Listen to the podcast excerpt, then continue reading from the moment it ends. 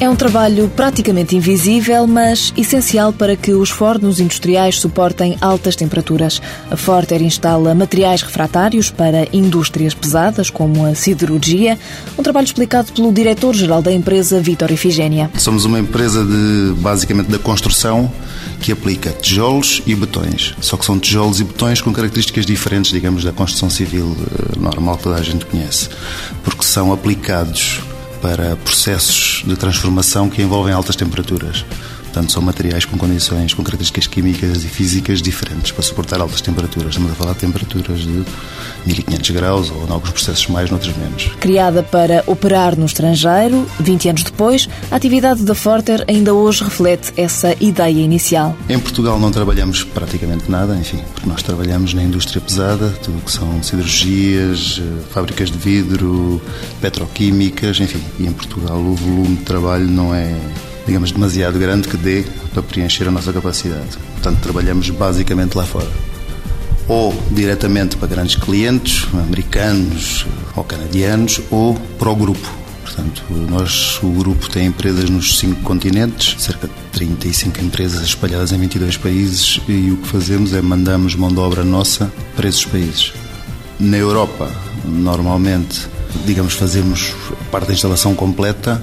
Noutros países, onde, não, digamos, por questões de custo, não somos competitivos, vai só a supervisão e pessoal de staff. Na empresa trabalham cerca de 250 pessoas e são elas que têm os trunfos pela alta qualificação dos quadros e uma capacidade de adaptação e organização de recursos que se destaca fora de portas. Apesar dos projetos de expansão estarem dependentes da estratégia da Beiroa, a casa-mãe espanhola, a Forter já tem alguns mercados em vista. Há mercados em crescimento, em particular o Brasil, ou o Chile, ou o Peru, são países que vêm com crescimentos sustentados ao longo dos últimos anos, em que esta crise mundial afetou-os, mas não os afetou assim tanto, e a nossa aposta passa por aí, um pouco. Pelos países da América Latina e por Angola, provavelmente. Falando em crise, Vítor Efigénia reconhece que no ano passado houve uma quebra de atividade na ordem dos 30%. Contra isso, e para enfrentar novos desafios, a Forter está a preparar a fusão com a homóloga espanhola. Mas mesmo apesar das dificuldades, ainda tem um grande projeto em mãos. Estamos a fazer uma central térmica agora na Alemanha, um projeto importante, mas está a acontecer agora porque foi atrasado 2 anos por questões do cliente. A Forter é uma das 3 grandes empresas nacionais que, na área dos refratários, vai deixando obra um pouco por todo o mundo.